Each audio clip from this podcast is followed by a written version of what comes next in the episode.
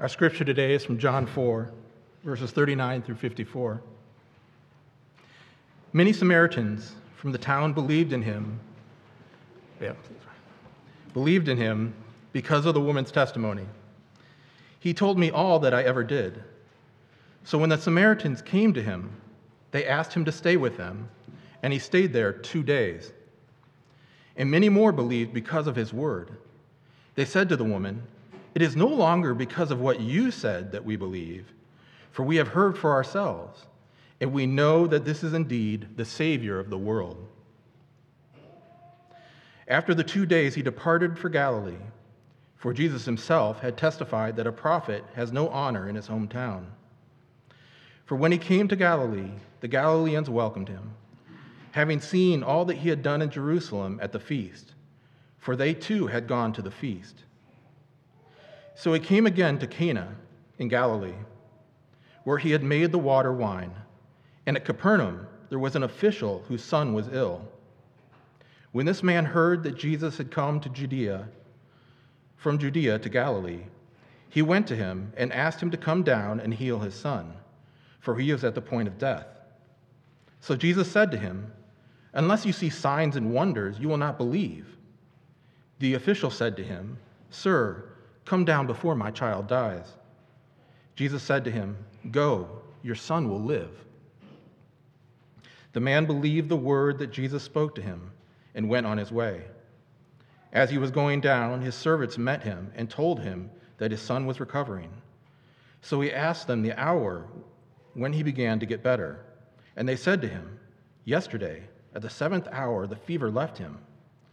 The father knew that that was the hour when Jesus had said to him, Your son will live. And he himself believed, and all his household. This was now the second sign that Jesus did when he had come from Judea to Galilee. The word of the Lord. Let us pray. Now, through the preaching of your word, let your light and life shine on us today, Lord. Give Andrew the wisdom to communicate your word so that our eyes will see and our hearts will be renewed. Let us take your word into our week, Lord, that it may continue to feed us. In your name, amen.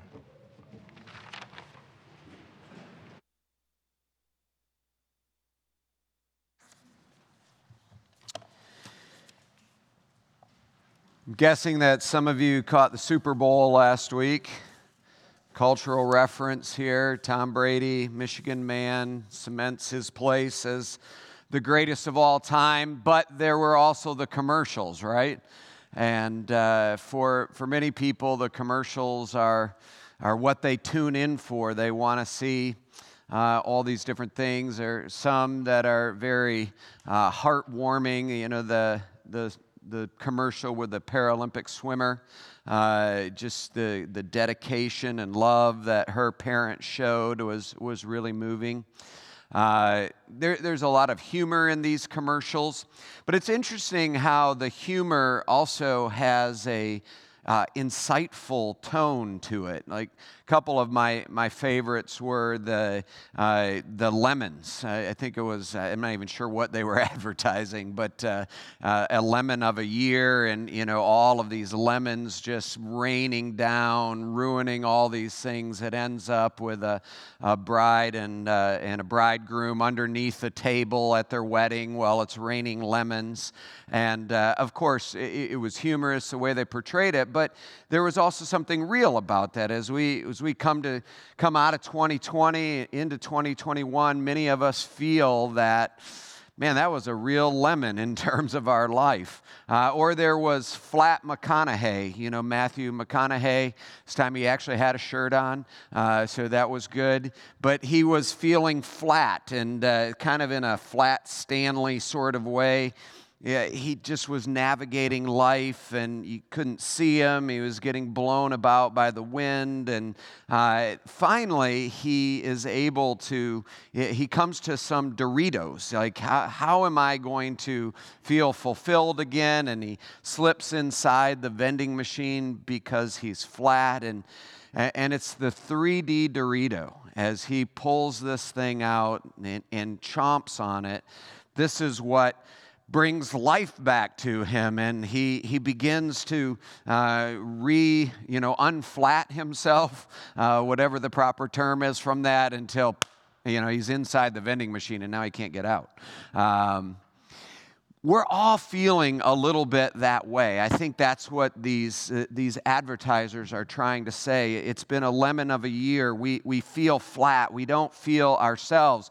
But where do we look for answers? Is it into the lemonade hard seltzer? Is it into a 3D Dorito? You know, what is it that, that we are looking for in terms of answers? And I think this text reminds us that the answer has always been and will always be Jesus, who is the Savior of the world. We, we see that the early portions of what I printed for you this morning. Really want to focus on verses 46 to 54, but just for context, we see that uh, as Jesus is interacting with the town in Samaria in chapter 4 of John, uh, the Samaritans are believing him. And this is a, really an amazing little couple verses here. Here you see the unadulterated acceptance of Jesus, really unlike anything he received in, in all of his earthly ministry. I mean, people are coming, they're believing, they're inviting him to stay, all of these different things. And then they confess that Jesus is indeed the Savior of the world, verse 39. Interestingly, John is the only one that uses that particular construct of words, Savior of the world. He uses it also in the epistle, 1 John chapter 4. It was in your passage or in your liturgy as the, uh, the moment of, of meditation. You see there, he also says, Jesus is the Savior of the world. It's the idea that's in John 3 16 and 17. And, and this, of course, ties in so nicely with our missions conference we want to understand in a world that feels like it's been given a lemon on so many different levels, not just the year 2020. In a world where people feel flat and are looking for uh, a, a proper sort of inflation, you know, we want to know what is the answer. And of course, it comes as Jesus being the Savior of the world. I want to walk us through, like I said, verses 46 to 54, Jesus' interaction with uh, this royal official and, uh, and just observe how it is that Jesus fulfills this statement. And, and let's just start there. Jesus is the Savior uh, of the world for all people and all cultures. You see the connections here. One of the reasons why we see 46 to 54 is you see the bookends. Verse 46 Jesus came to Cana in Galilee where he had made the water wine. This was now the second sign, verse 54, that Jesus did when he had come from Judea to Galilee. Uh, these bookends sort of identify this as a pericope, as a section of scripture to be looked at as, as a whole.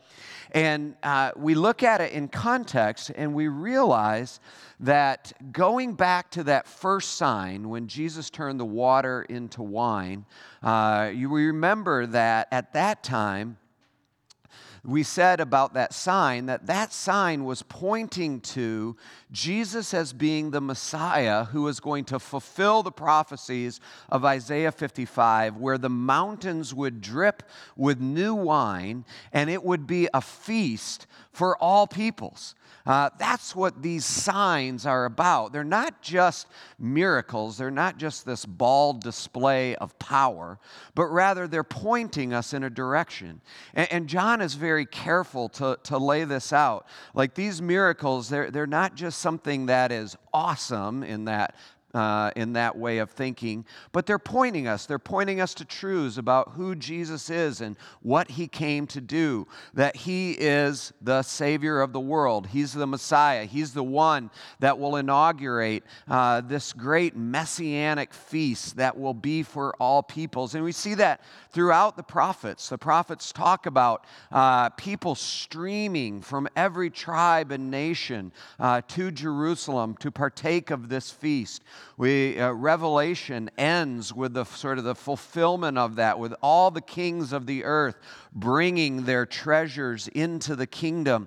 This is what we proclaim. This is the gospel that we had. Remember last week we talked about how, while Jesus is the only door, uh, and, and you can only come into the kingdom through Jesus, through the person of Jesus, it, it is the most inclusive door that we could imagine. You know, Jesus invites all types of people. And we really see that with this sort of sequence that we have here in, in John chapter 3 and 4. Uh, think about the interactions that he has.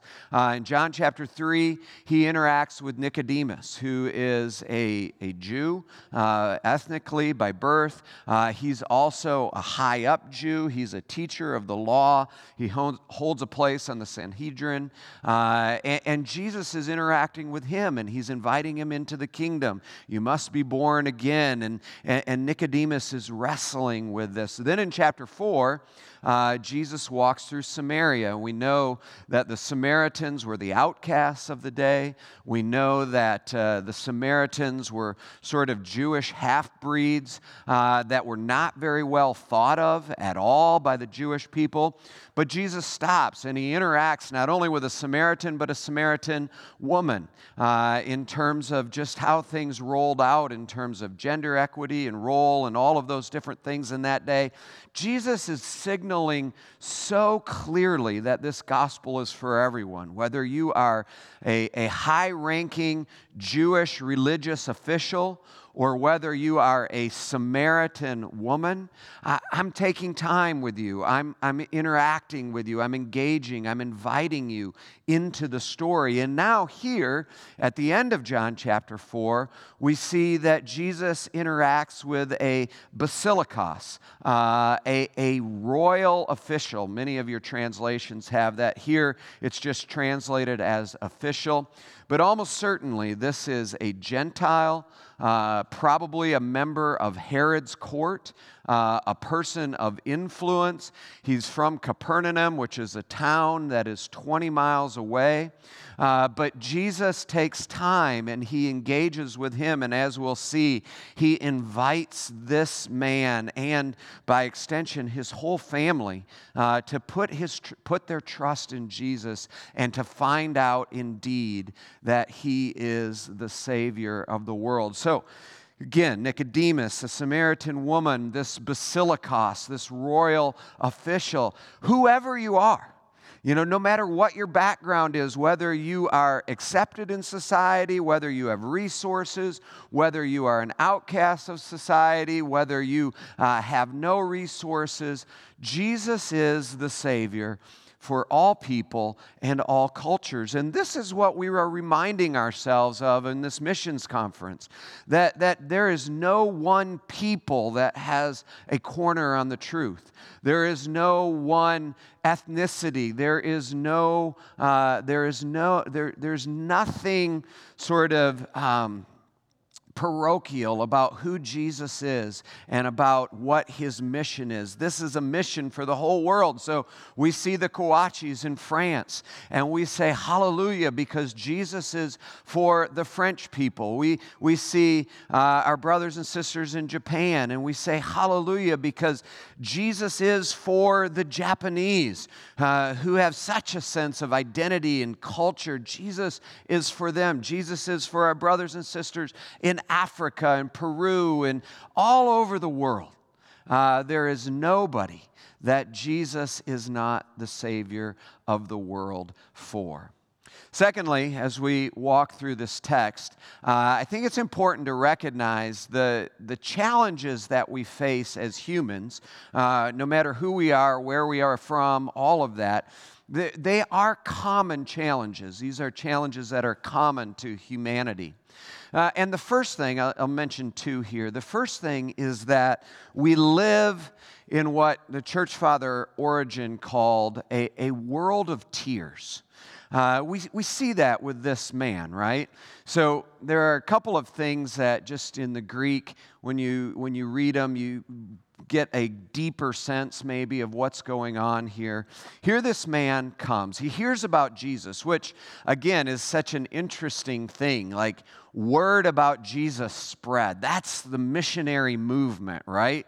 We spread word about Jesus, and it probably wasn't like an organized mission, it wasn't a program. It was just people talking about this one who came and turned the water into wine.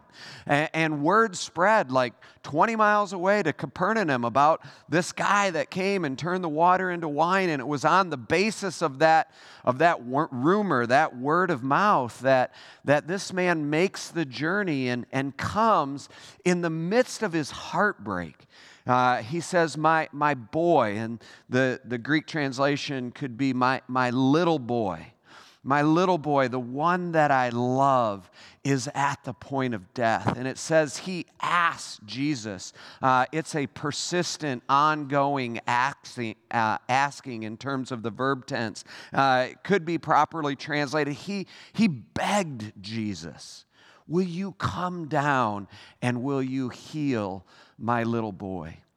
And this is the world that we live in. It's, it's a world of tears. It's a world where uh, the people that we love die.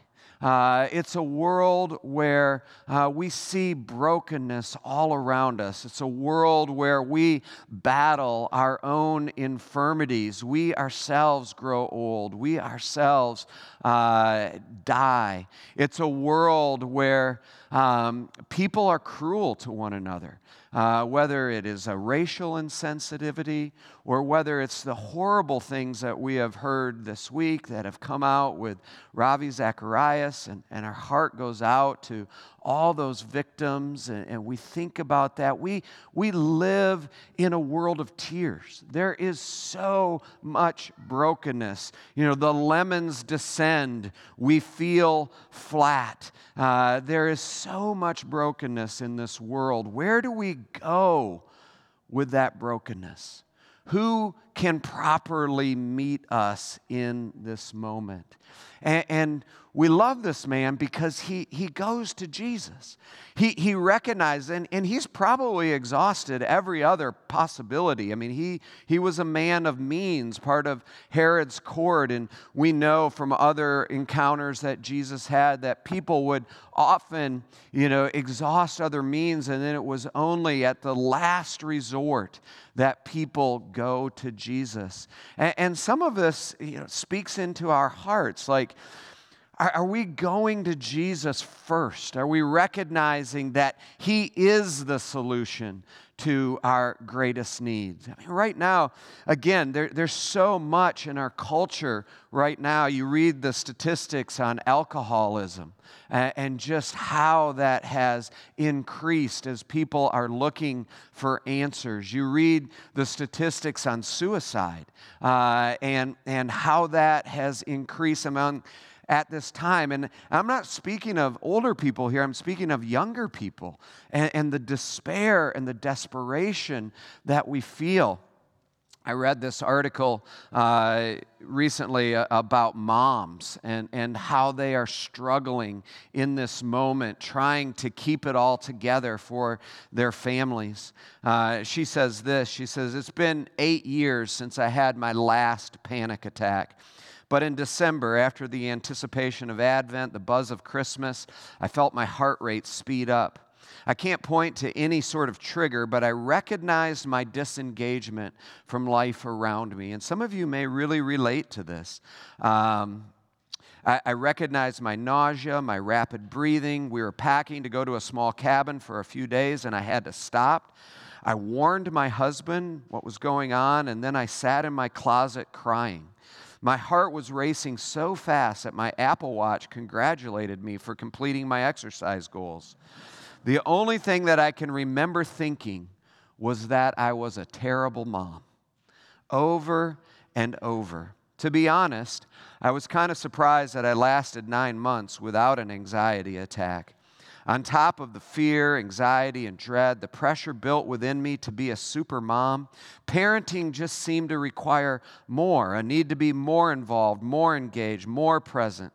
But adding on the stress of safety, health, the awkward conversations about who we could see, where we could go, navigating the different levels of comfort without, uh, with gathering, parenting has become a constant state of anxiety. The desire to be everything for my children. I think it became just too much at that moment. A breakdown requires us to admit that we can't keep up with the rhythm and the pace that is set for us, that we cannot do it all. I believe that many of us are closer to that breaking point during this pandemic. We live in a world of tears, one that necessitates we find something. You know, where are we looking? Is it, is it a 3D Dorito? Is it, is it the lemon seltzer? Uh, what are we looking for? Is it escape?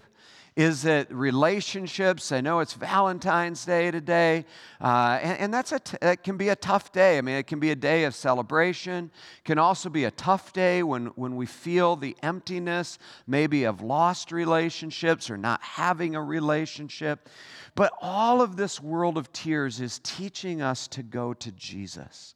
It's teaching us that He alone can meet us where, where we are, uh, where we have the most need. I, I love what uh, this, this woman says about our tendency. She says, even in the midst of arguably the greatest mental health crisis of our times, we're still trying to achieve our way out of it, to crush it, quarantine style. There are just certain things when we come to grips with the world that we live in that we cannot find a substitute for Jesus. You can't achieve your way out of it. You can't, you can't turn to the lemon seltzer or the 3D Dorito. It is only in Jesus that we find the answers. That's one of the things that's common to us in terms of our humanity. The second thing is interesting and it's a little bit more obscure. But the second challenge that we have is actually hearts that really desire the right thing. You can begin to get a sense of that in Jesus' interaction with him. Uh, this man hears about Jesus. He, he comes. Uh, he asks him to come with him, heal a son, for he is at the point of death. So Jesus says to him, and this is a little stark in 48. Jesus says, Unless you see the signs and wonders, you will not believe. That doesn't seem very kind, very gentle. Well, a couple of things here. Uh, first of all, it's, it's a plural you. So Jesus, you know, this man comes to him and says, Will you come heal my son? Jesus stands and he looks at the crowds. He's not speaking only and specifically to this man, uh, he, this man. He speaks to the crowds and he says, unless you all, he's southern here, unless you all hear, uh, unless you see the signs, you will not believe. What is Jesus referring to?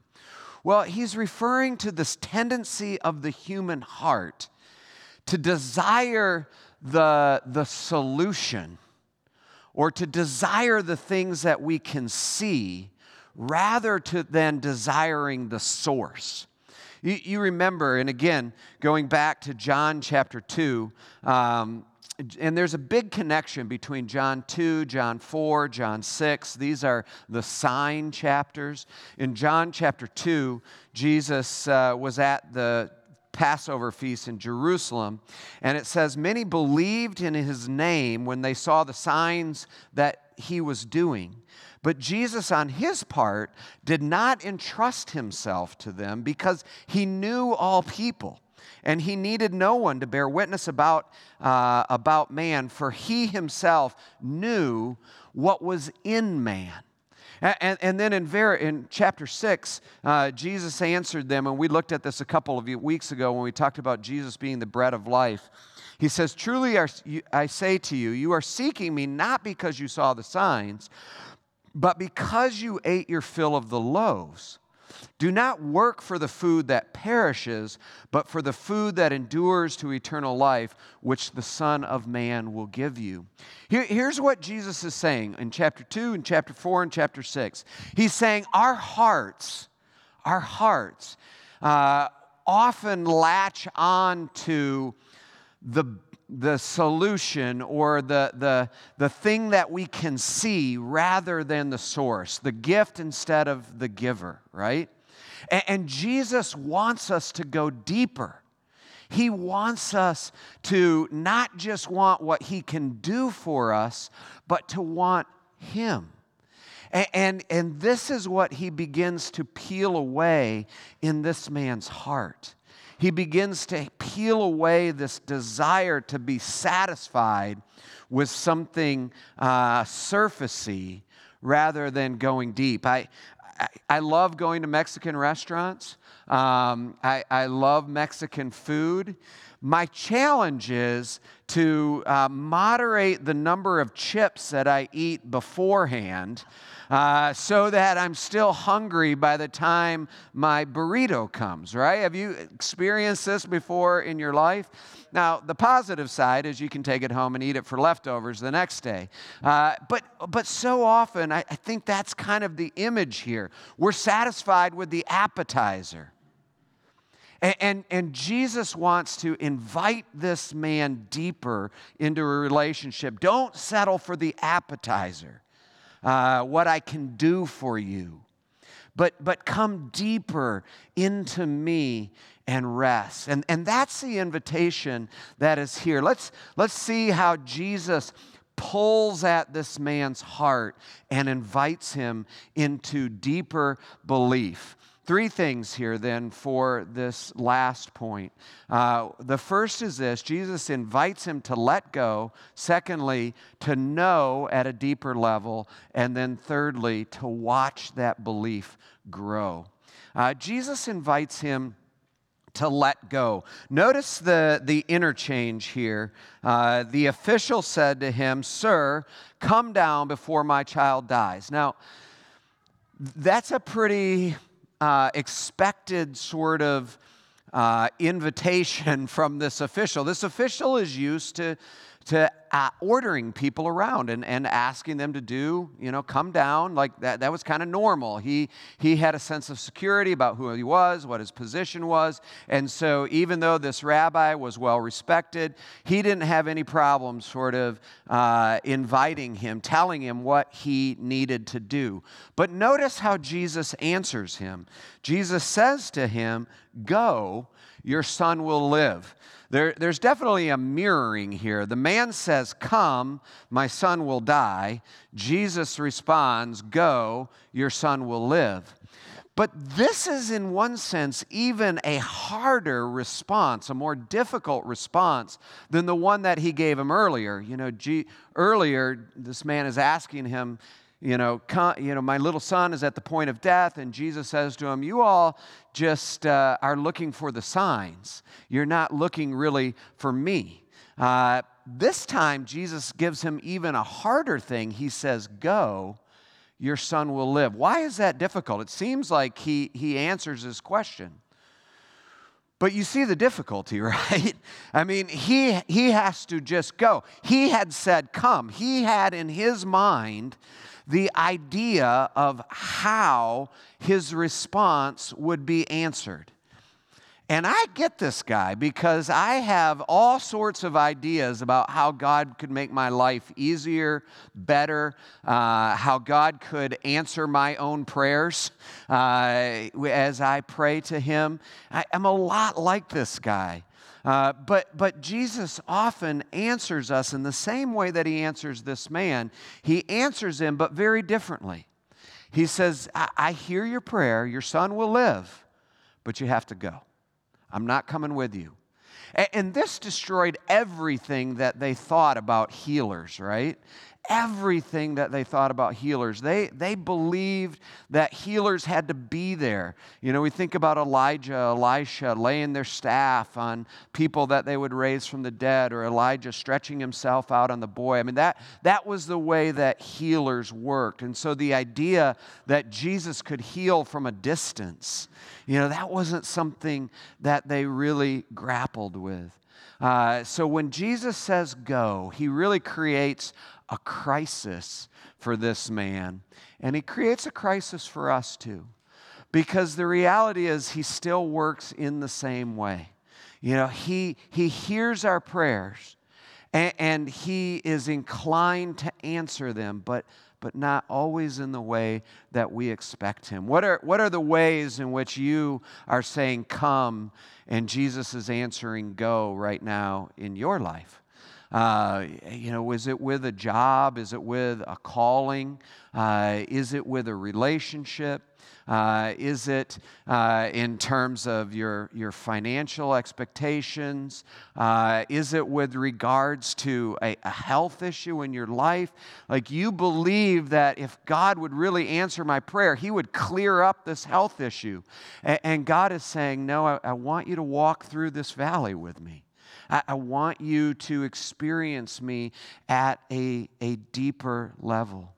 You see, one of the things that we have to understand, and it it comes through in this passage uh, a bit obliquely, but that God loves us. And, and, God always has our deeper needs at, at, in mind. I think about later on with, with Lazarus when he died and the, uh, the sisters send to Jesus, come for our brother is sick and he tarries there for four days. You remember that? Uh, and, and then he goes and he's dead. And Jesus actually says to him, it is good for you that we waited because now we can, you can see, you will see the power of God, not just to heal the sick, but to raise the dead. Uh, Jesus can see deeper. And, and, we understand his love for us. I mean, we see the love that this father has for his boy. And we know, we know that God's plan was to actually come to earth, to be incarnate, the second person of the Trinity, this man, Jesus, that we're talking about, and to go to the cross it doesn't make any sense to us. We think, you know, conquer Rome, be the physical Messiah, show your power. Why do you come in weakness? Why do you allow yourself to be killed? But here is another father who deeply loves his boy. Some of you know that the, the Puritans called Jesus the darling of heaven. He, he is the little boy to his father. And the way out of our dilemma is not through power, but it's through weakness. This man says, Come. Jesus says, Go. I hear your prayer, and I am working to answer it, but not exactly in the way that you anticipate. So, the first thing, you know, with belief, and, and this is really a passage about belief. Remember, we talked about that all through John. These things are written that you may believe that Jesus is the Christ, the Son of God. You know, the first thing that we have to understand about belief is that we have to let go of our own notions of how uh, Jesus should come into our life. The whole gospel you know, throws that upside down. It's not power. It's the giving away of power. It's weakness that, ex- that, uh, that impresses itself, that, that succeeds uh, because it is uh, deliberately giving away of that power. The second thing that we see about belief here is that once we let go, we know. And, and notice, you see that there. Uh, this man goes, Capernaum, like I said, 20 miles away. Uh, this is a no Instagram, no tweeting, no text message world. So he just simply has to start home uh, on his way with absolutely no idea uh, uh, whether what Jesus promised was going to be true or not. And we know from the text, as it was, that you know he had this conversation with Jesus at about one o'clock in the afternoon. So uh, he started back for Capernaum. He's not going to make it all 20 miles um, by that day. He has to stay overnight.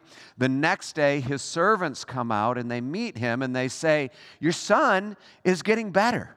And the man is, is tracking now, uh, and he says, What time was it? And they say, About the seventh hour, about one o'clock. And he says, That's it. That is exactly the moment when Jesus said he would be healed. And what do we notice about the nature of faith here?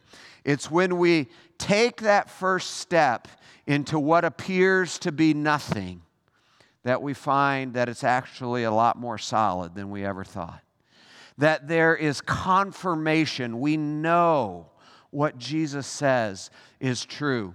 You see, we, we actually operate in this world where we believe that uh, seeing is believing, right? But the gospel is the opposite way around. Believing is seeing. As this man believed, as he exercised that muscle of faith, as he believed, it was confirmed to him. He took that first step away. He had to walk. He had no idea whether what Jesus said was actually true or not. He had to put his faith in that. He had no physical confirmation. But once he did that, it was confirmed to him. And I think that you will find, and I think many of you could testify to that exact same thing, that exact same reality in your life. That once we begin to put our faith in Jesus, we find that he's got us we find that He is actually holding us, even through those moments, even through a pandemic, even through a panic attack, even through those times when we never thought we could get through it on our own. We found out that we weren't on our own. We found out that Jesus was there and he had never, never left us. I like the way that U2 puts it in their song Walk On. Uh, they're talking about heaven a place that has to be believed to be seen. You know, that's, that's the reality of the Christian faith. We let go, and then we begin to know, and then thirdly, notice how it grows. Uh, not only did he believe, but his whole household. And I think this was part of what Jesus was after. Like, if he had gone down with this man, there was a sense in which this man could have said, I made the right call. I went to Jesus. I got him. I got him to come back to my house. Uh, I, you know, we, we did the right thing, and there, there is a sense of patting each other on the back, all of that. But the way that it worked out, the way that it worked out left no doubt, no doubt that, that Jesus uh, was the one who alone could answer, and, and, and surrendering to Him is the way forward. And, and, what an encouragement this was, incidentally, for disciples. Uh, disciples then, disciples now. Uh, as I said, you know, the way that people thought about uh, miracles being performed was by the physical presence of the miracle worker. I mean, we can go, we, we've never met Jesus in a physical form, right? What kind of confidence do we have that Jesus now works in this world? Well, you remember that story? That, uh, you know, when that man came, that Bas- came, that royal official, and he asked Jesus to heal him, and he didn't even need to be there. And this is the type of thing that then grows as the rumor spreads and, and, people begin to understand who it is that Jesus did. This is the sign. He is the Messiah, He's the Savior of the world, He is for all people. And so the question is, my friends, and I know a lot of you have been walking with Jesus uh, for a long time. But I also know we live in a, in a world that's given us a lot of lemons. We, we live in a world in, in which we feel flat, we, we feel the anxiety building. Are we coming to Jesus? Are we allowing Him uh, in all of, all of His beauty, all of His vulnerability? Are we allowing Him to be our Savior? And are we inviting others? I mean, this is the missions emphasis month, right? Jesus is for all people, all cultures. And he is saying, Come to me. I love this piece that James Montgomery Boice, some of you know him, uh, pastor at 10th Pres in Philadelphia for a number of years, died relatively recently. Uh, he, he, he began penning this, this welcome from Jesus, welcome from uh, the church. Others have expanded on it. To all who are weary and need rest, to all who mourn and long for comfort, to all who feel worthless and who wonder if God even cares, to all who are weak and fail and desire strength, to all who sin and need a Savior. Anybody see themselves there yet? This church uh, opens wide her doors with a welcome from Jesus the mighty friend of sinners, the ally of his enemies, the defender of the indefensible, the justifier of all who have no excuses left. Jesus, the Savior of the world. We pray.